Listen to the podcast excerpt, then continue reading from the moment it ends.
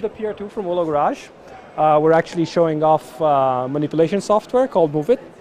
And um, it's actually just programmed to go between uh, a few configurations. So it just moves like this. And uh, as it does so, it maintains a representation of the world as shown on that screen.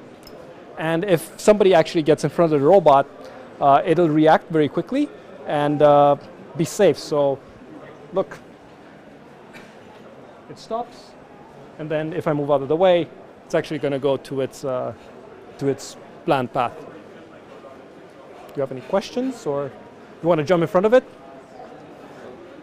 Yeah, try it. What, what does this So this is- robot do?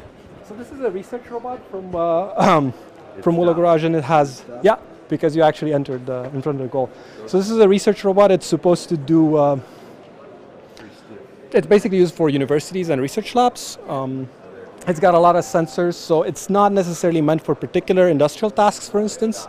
Uh, but um, typically, universities use it for for their own research. Which kind of research?